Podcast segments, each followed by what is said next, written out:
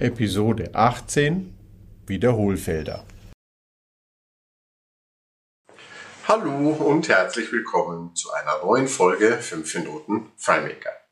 Heute geht es um das Thema Wiederholfelder.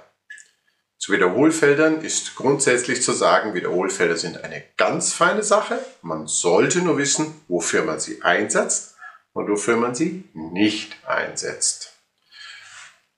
Ich selber habe mit Wiederholfeldern ganz tolle Erfahrungen gemacht, als ich Ende der 90er Jahre, das ist wirklich schon lange her und in einer ganz, ganz anderen FileMaker-Version, als erster farbige Balkengrafen in FileMaker möglich gemacht habe ohne Plugin. Damals hieß es immer, das geht nicht, aber durch ein bisschen Nachdenken kam ich dann auf die Idee, Wiederholfelder wunderbar mit farbigen mit farbigen Inhalten für die Medienfelder so je nach, je nach Berechnung im Skript so zu beschicken, dass man eben Balkengrafiken in 2D, aber auch 3D darstellen kann. Seitdem ist viel Zeit vergangen. Wiederholfelder sind immer noch vorhanden. Sie werden auch teilweise, obwohl es viele Möglichkeiten gibt, Balkengraf, Balkengrafiken oder ähnliches in FileMaker äh, leichter anzuzeigen, auch dafür manchmal aus gutem Grund noch benutzt, zum Beispiel auch für Gantt-Chart-Grafiken, aber ich will gar nicht bei den Balkengrafiken bleiben. Ich will darauf eingehen, dass man Daten in einer Datenbank wie FileMaker in Datensätze eingeben sollte und nicht in Wiederholfelder. Man kann dann, wenn man eine besondere Darstellungsform erzeugen möchte, Wiederholfelder benutzen und die Daten dort per Skript in die Wiederholfelder einlesen. Dafür gibt es tolle Befehle in FileMaker und dem Anwender dort auch bearbeiten lassen, wenn das der Darstellungsform irgendwie nützt. Ich habe hier auch Skriptträger, wenn er in ein Wiederholfeld reinklicken kann, alles Mögliche dort machen. Da gibt es wunderbare Möglichkeiten. Und dann kann ich die Daten, wenn er mit der Bearbeitung fertig ist, auch, fertig ist, auch wieder abholen und auslesen und zurückschreiben in die Datensätze. Was ich sagen will ist, Eingabe sollte in Datensätzen erfolgen. Die Ausgabe kann in Wiederholfeldern zur Darstellung benutzt werden, sollte aber dann, wenn sie bearbeitet werden sollten, dort in Wiederholfeldern, wenn es ermöglicht werden sollte, wenn es also nicht nur um eine bestimmte Darstellung geht, zum Schluss auch wieder in Datensätze eingelesen werden.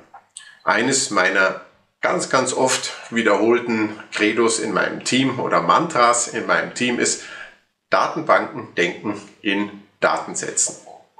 In einer Tabelle, bevor ich ein Feld für Gelb, Blau, Grün definiere, definiere ich lieber ein Feld Farb, Ton und äh, mache drei Datensätze und wähle aus der Werteliste dann Gelb, Grün, Blau aus. Dann kann ich mit der Information in einer Datenbank wesentlich einfacher und besser arbeiten und es ist skalierbar.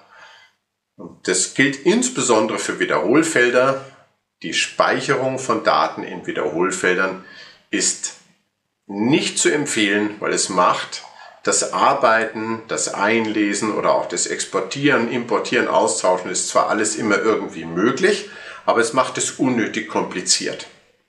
Wenn man nicht am Anfang auf Komplikationen stößt, stößt man später auf Komplikationen. Also bitte benutzt Wiederholfelder, ist eine tolle Sache, kann man für ganz viele Dinge wunderbar verwenden, aber Daten speichern sollte man dort nicht. Man sollte sie in Wiederhol man sollte sie in Datensätzen speichern, in normalen Feldern und man kann sie dann in Wiederholfelder einlesen, um irgendwas Besonderes anzuzeigen.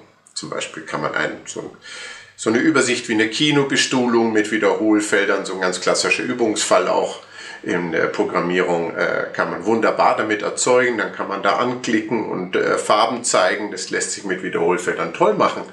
Aber die Daten im Hintergrund, die sollten in Datensätzen bleiben. Ich hoffe, euch hilft das ein bisschen weiter zu überlegen, wie ihr mit Wiederholfeldern arbeitet und wie ihr vielleicht besser nicht damit arbeitet. Und ich hoffe, ihr seid wieder dabei beim nächsten Mal, wenn es heißt 5 Minuten FileMaker. Viel Spaß, tschüss.